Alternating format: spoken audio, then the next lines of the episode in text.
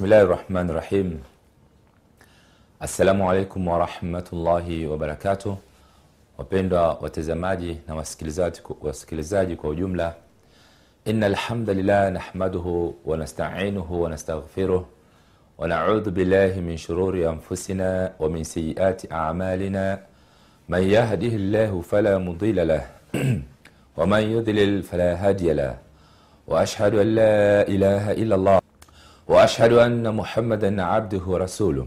أما بعد فإن أحسن الحديث كتاب الله وخير الهدي هدي محمد صلى الله عليه وسلم وشر الأمور محدثاتها وكل محدثة بدعة وكل بدعة ضلالة وكل ضلالة في النار. أعاذنا الله منا وإياكم من عذاب النار.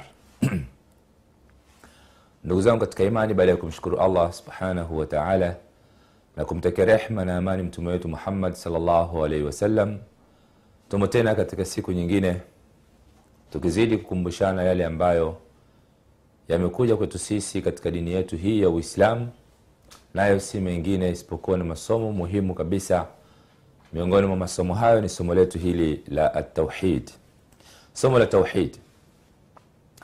Kama tulivyotangulia kusema katika darasa zetu zilizotangulia somo la tauhid ni somo mama kabisa. Ni katika masomo ambayo mtume salllahu alehi wasallam amewafundisha masahaba zake na wao masahaba wakawafundisha waliokuja baadaye ambao ni matabi matabi wakawafundisha matabi tabiin na matabi tabiin wakawafundisha waliokuwa nao mpaka na maimamu zetu wakubwa imam malik shafi hanafi na, ahmad bin hambali na wao wakawarithisha waliokuwa baadaye hivyo hivyo na sisi mpaka leo na sisi tukaipata ilmu hii au mafundisho haya ambayo leo na sisi alhamdulillah tunajitahidi kukumbushana kwa kizazi, kizazi kilichoko na sisi na wao hali kadhalika au na nini kwa ujumla muweze kuwafikishia watoto zenu na wajukuu zenu na wao waendelee hivyo hivyo ila ntakoma saa. Kwa maana mpaka siku ya mwisho kwa hiyo somo la tauhidi kama tulivyotangulia kusema ni somo la kumpwekesha allah subhanahu wataala katika ibada. Kwa maana ya kwamba nini ibada? Tukasema ya kwamba ibada ni jina lenye kukusanya kila lile analolipenda mwenyezi mungu na kuliridhia katika maneno katika matendo ya dhahiri na ya siri. Kwa hiyo jumla ya maneno yote ya mja ya muislamu anayemwamini allah subhanahu wataala na siku ya mwisho anatakiwa ayachunge maneno yake kuanzia kuamka kwake asubuhi mpaka kurudi kwake jioni akaingia tena kitandani basi ahakikishe maneno yake yote matendo yake yote ya dhahiri na ya siri basi ni yawe ni yale ambayo yanamridhisha allah subhanahu wataala kwa vipimo vya kawaida tu kwamba hili nikilisema mwenzangu anakasirika nikisema hili mwenzangu analifurahi au nikifanya kitendo hichi mwenzangu atakipenda na nikifanya kitendo hichi mwenzangu atakasirika.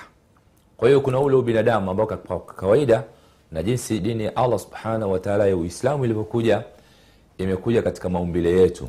Ndio maana allah subhanahu wataala akasema katika qurani wajihaka lidini hanifa fitrat llahi lati fatara nnasa alaiha mtume wetu muhammadi salllahu alehi wasallam anaambiwa na allah subhanahu wataala kwamba elekeza uso wako katika dini iliyo mbali na ushirikina. Dinan hanifa. Dini iliyo mbali na ushirikina dini au mila nabiullahi ibrahimu alaihi salam.